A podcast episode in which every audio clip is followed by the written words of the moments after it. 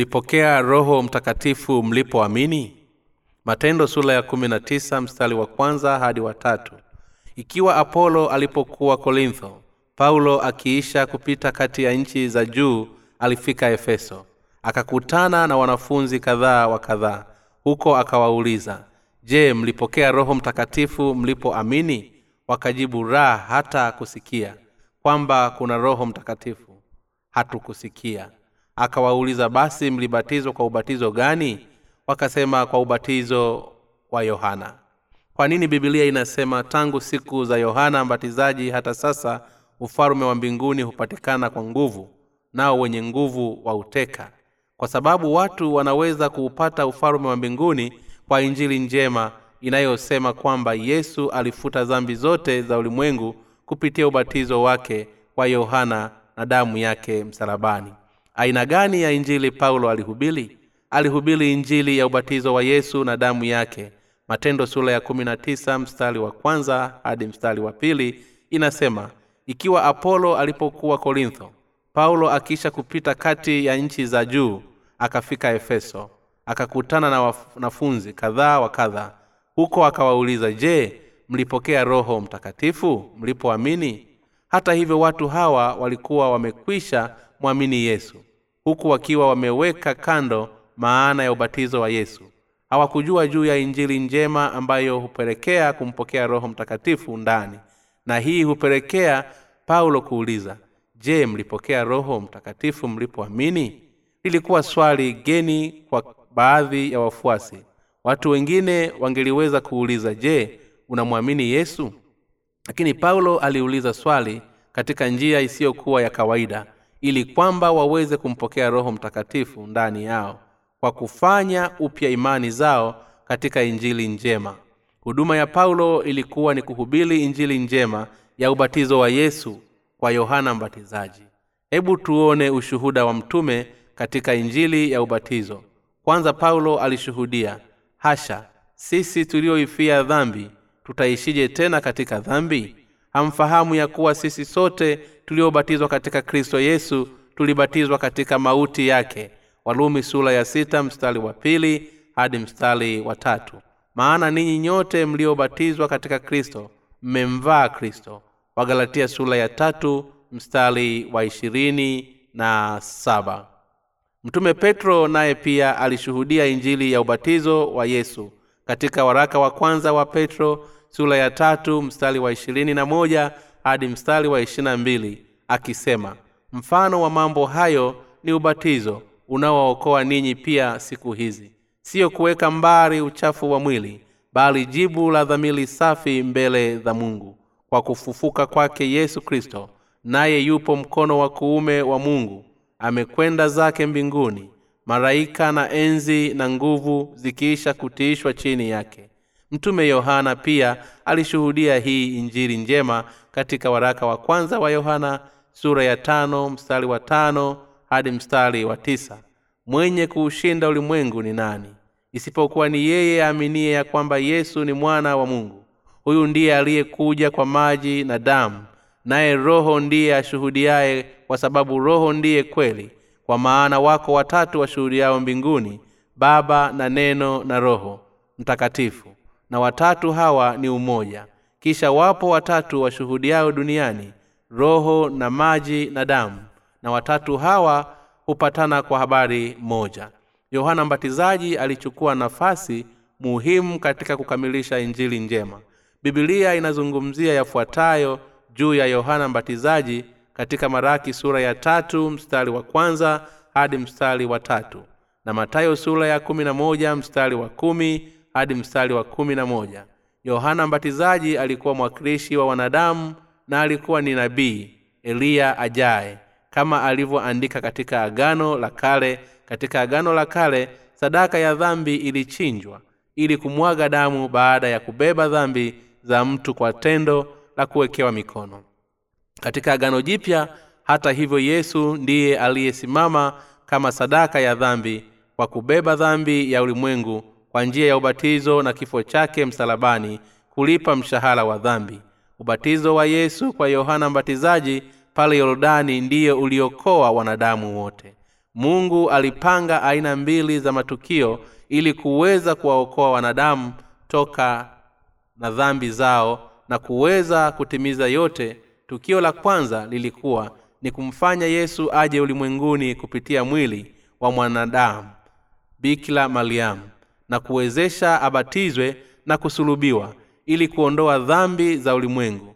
Tukio la pili ni kuwepo kwa yohana mbatizaji duniani kupitia elizabeti mama yake. Mungu alisababisha matukio haya mawili yatokee ili wanadamu waweze kuokolewa kwa dhambi zao zote. Hii ni kazi ambayo mungu aliipanga katika utatu. Mungu alimtuma yohana mbatizaji ulimwenguni miezi sita kabla ya yesu ndipo akatumwa yesu kristo mwokozi wa wanadamu hapa duniani kuwaweka huru wanadamu tokana na dhambi na hukumu ya dhambi zao. Yesu alishuhudia juu ya yohana mbatizaji katika matayo sura ya kumi na moja mstari wa tisa lakini kwa nini mlitoka? Ni kuona nabii naam nawambia na aliye mkuu zaidi ya nabii zaidi ya yote pale yohana mbatizaji aliyemtwika dhambi zote za ulimwengu yesu. Alipomwona tena siku iliyofuata yeye mwenyewe alishuhudia kwa kusema tazama mwana kondoo wa mungu aichukuaye dhambi ya ulimwengu. Yohana sura ya kwanza mstari wa 29 bibilia ina taarifa nyingi za yohana aliyembatiza yesu na inampasa kupewekwa na kutafutwa ili kuweza kuwa na ufahamu mzuri juu yake. Yohana mbatizaji alikuja ulimwenguni kabla ya yesu jukumu lake likiwa kutimiza injili njema ambayo ndiyo mpango wa mungu. Bibilia inasema kwamba yesu alikubali dhambi zote za ulimwengu juu yake. Toka kwa yohana naye yohana alimtwika dhambi hizo juu yake ili kutimiza mapenzi ya mungu.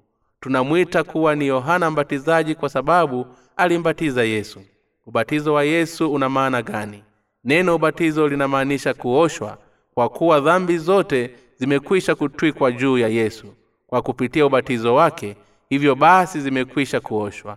Ubatizo wa yesu una maana sawa na tendo la kuwekewa mikono ambalo ile sadaka ya dhambi ilipokea katika agano la kale maana ya kiroho ya tendo la ubatizo ni kutwika kuoshwa au kuzikwa. Ubatizo wa yesu kwa yohana ulikuwa ni tendo la ukombozi katika kuondoa dhambi zote za watu ulimwenguni. Ubatizo wa yesu una umuhimu sawasawa kama ilivyo tendo la kuwekea mikono ambapo ni njia ya kutwika dhambi juu ya sadaka ya dhambi. Katika agano la kale kwa maneno mengine watu wa israeli walitwika dhambi zao za mwaka mzima juu ya sadaka ya dhambi katika siku ya upatanisho kwa kupitia tendo la kuwekea mikono ya kuhani mkuu. Sadaka hii katika agano la kale ilikuwa ni dhambi sawa na ubatizo wa yesu na kifo chake msalabani. Mungu aliiteua siku ya upatanisho kuwa ni muda wa kuondoa dhambi za wana wa israeli.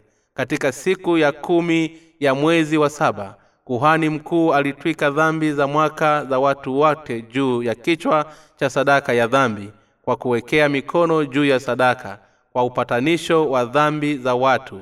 Na huu ndiyo mpangilio wa utoaji wa sadaka ambao mungu aliuweka.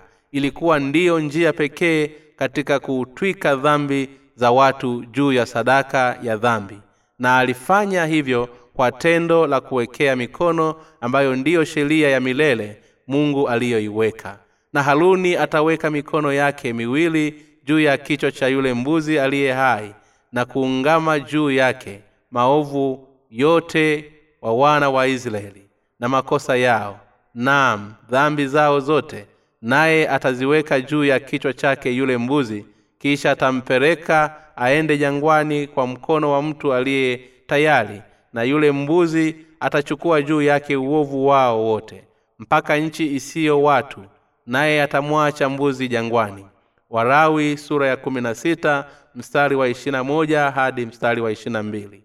Katika agano la kale mwenye dhambi aliweka mikono juu ya kichwa cha sadaka ya dhambi na kutwika dhambi zake juu yake. Aliweza kusamehewa. Na siku ya upatanisho haruni kuhani mkuu akiwa mwakilishi wa waisraeli wote aliweka mikono yake juu ya kichwa cha sadaka ya dhambi ili kutwika sadaka hiyo dhambi zote za waisraeli. Ndipo sadaka hiyo huchinjwa baada ya kubeba dhambi hizo. Tendo hilo lina maana sawa na ya kiroho kwa ubatizo baptism na kigiriki maana yake kusafisha kuzikwa kutwika ambapo yesu aliupokea toka kwa yohana katika agano jipya kama ilivyokuwa kuhani mkuu katika agano la kale.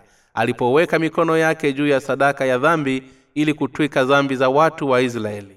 Ndivyo hivyo dhambi zote za wanadamu zilitwikwa juu ya yesu kupitia ubatizo wake na yohana mbatizaji. Ndiyo yesu alivyofanya msalabani katika kutupatanisha kwa dhambi zetu. Hii ni injili njema kama ilivyo haluni kuhani mkuu alivyotoa sadaka ya upatanisho kwa niaba ya watu wa israeli. Yohana mbatizaji naye aliye uzao wa kuhani haruni alichukua jukumu hilo ikiwa mwakilishi wa wanadamu juu ya yesu. Mungu anaeleza mpango huu ulio mzuri na wa ajabu kuhusiana na upendo wake katika bibilia kama ifuatavyo. Katika kitabu cha zaburi sura ya hamsini mstari wa nne hadi mstari wa tano ataziita mbingu zilizo juu na nchi pia awahukumu watu wake. Nikosanyieni wacha mungu wangu waliofanya agano nami kwa dhabihu. Amen haleluya. Historia ya kanisa inasema kwamba hapakuwa na krismasi kwa karne mbili za mwanzo katika kuanzishwa kwake kanisa la wakristo na mwanzo pamoja na mitume wa yesu waliadhimisha januari 6 kama siku ya ubatizo wa yesu tu uliofanyika katika mto yorodani na yohana mbatizaji. Kwa nini waliweka msisitizo zaidi katika hilo? Yaani ubatizo wa yesu katika imani yao? Jibu lake ndilo ufunguo harisi wa ukristo wa desturi ya kitume. Lakini natumaini kinachoganya watu waumini ni ule ubatizo wa yesu. Ubatizo wa waumini kama ilivyo siku hizi una maana tofauti na ule ubatizo wa yesu aliyoupokea katika mto yordani. Hivyo imetupasa sisi sote kupokea uwepo wa roho mtakatifu kwa kuamini ubatizo wa yesu kristo ambao aliupokea toka kwa yohana na pia damu yake msalabani. Ikiwa mtazamo wa kanisa la kwanza uliweka kipaumbele juu ya hili kuwa ndiyo sakramenti muhimu basi kwao waliona ndiyo egemeo la imani katika ubatizo wa yesu na hivyo hata sisi leo hii tuchukulie ubatizo wa yesu kwa yohana kuwa ni sehemu isiyoepukika katika uokovu wetu. Zaidi ya yote ni lazima tuufikie na kuikubali imani iliyo sahihi yenye ufahamu kamili ambayo husema kwamba yesu ilimbidi asurubiwe kutokana na kubatizwa kwake na yohana. Imetupasa kuelewa kwamba roho mtakatifu huanza kuweka makazi ndani yetu pale tunapoamini ubatizo wa yesu kufa kwake msalabani na kufufuka kwake ili awe mwokozi wetu. Ubatizo wa yesu kwa yohana na damu yake msalabani vyote vina maana ya pa ya pekee katika injili njema njia ya tahadhari kwako katika kumpokea roho mtakatifu ni kuamini injili njema ya ubatizo wa yesu na damu yake. Ubatizo wa yesu ulitakasa dhambi zote za wanadamu mara moja.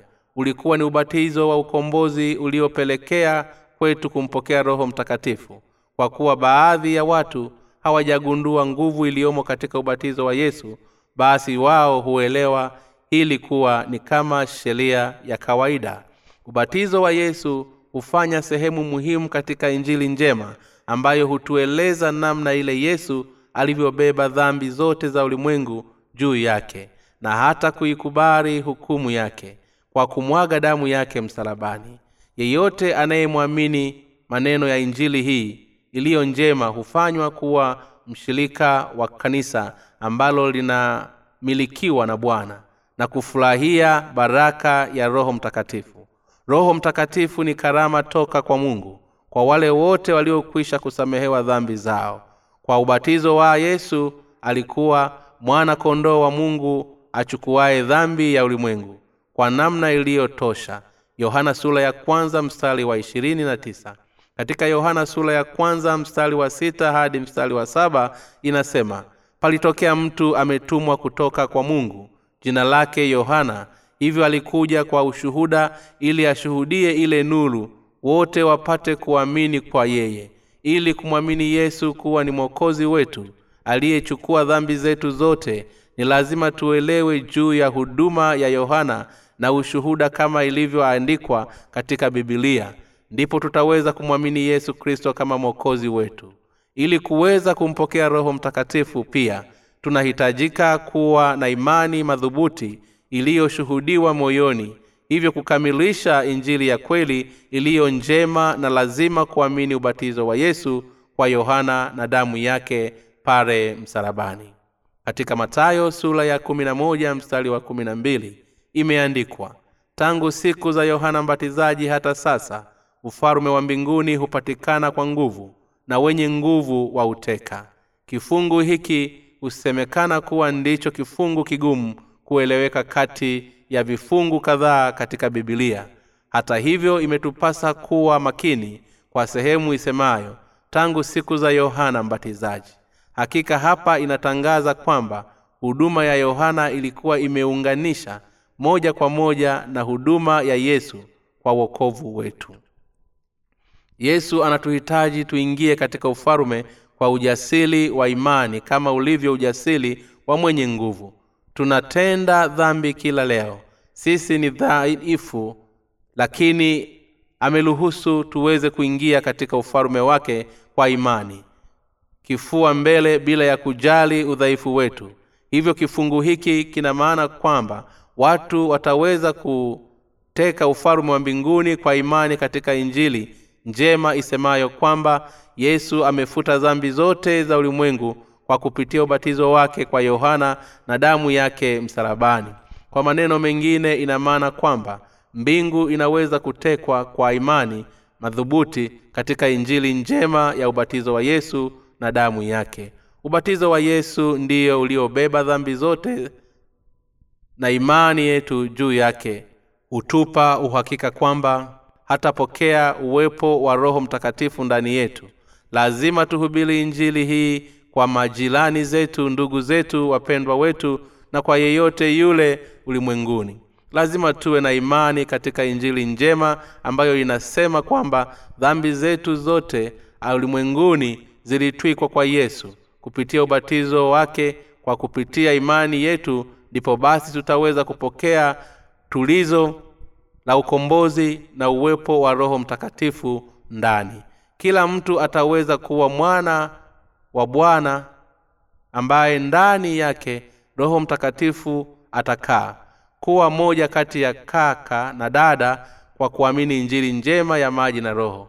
Na lazima muwe na imani sawa katika injili njema kama ilivyokuwa nayo paulo namshukuru bwana kwa kutupatia injili njema na kumsifu yeye. Amina. Mungu wa mbinguni akubariki omba kitabu cha bule katika tovuti ya www nl mission com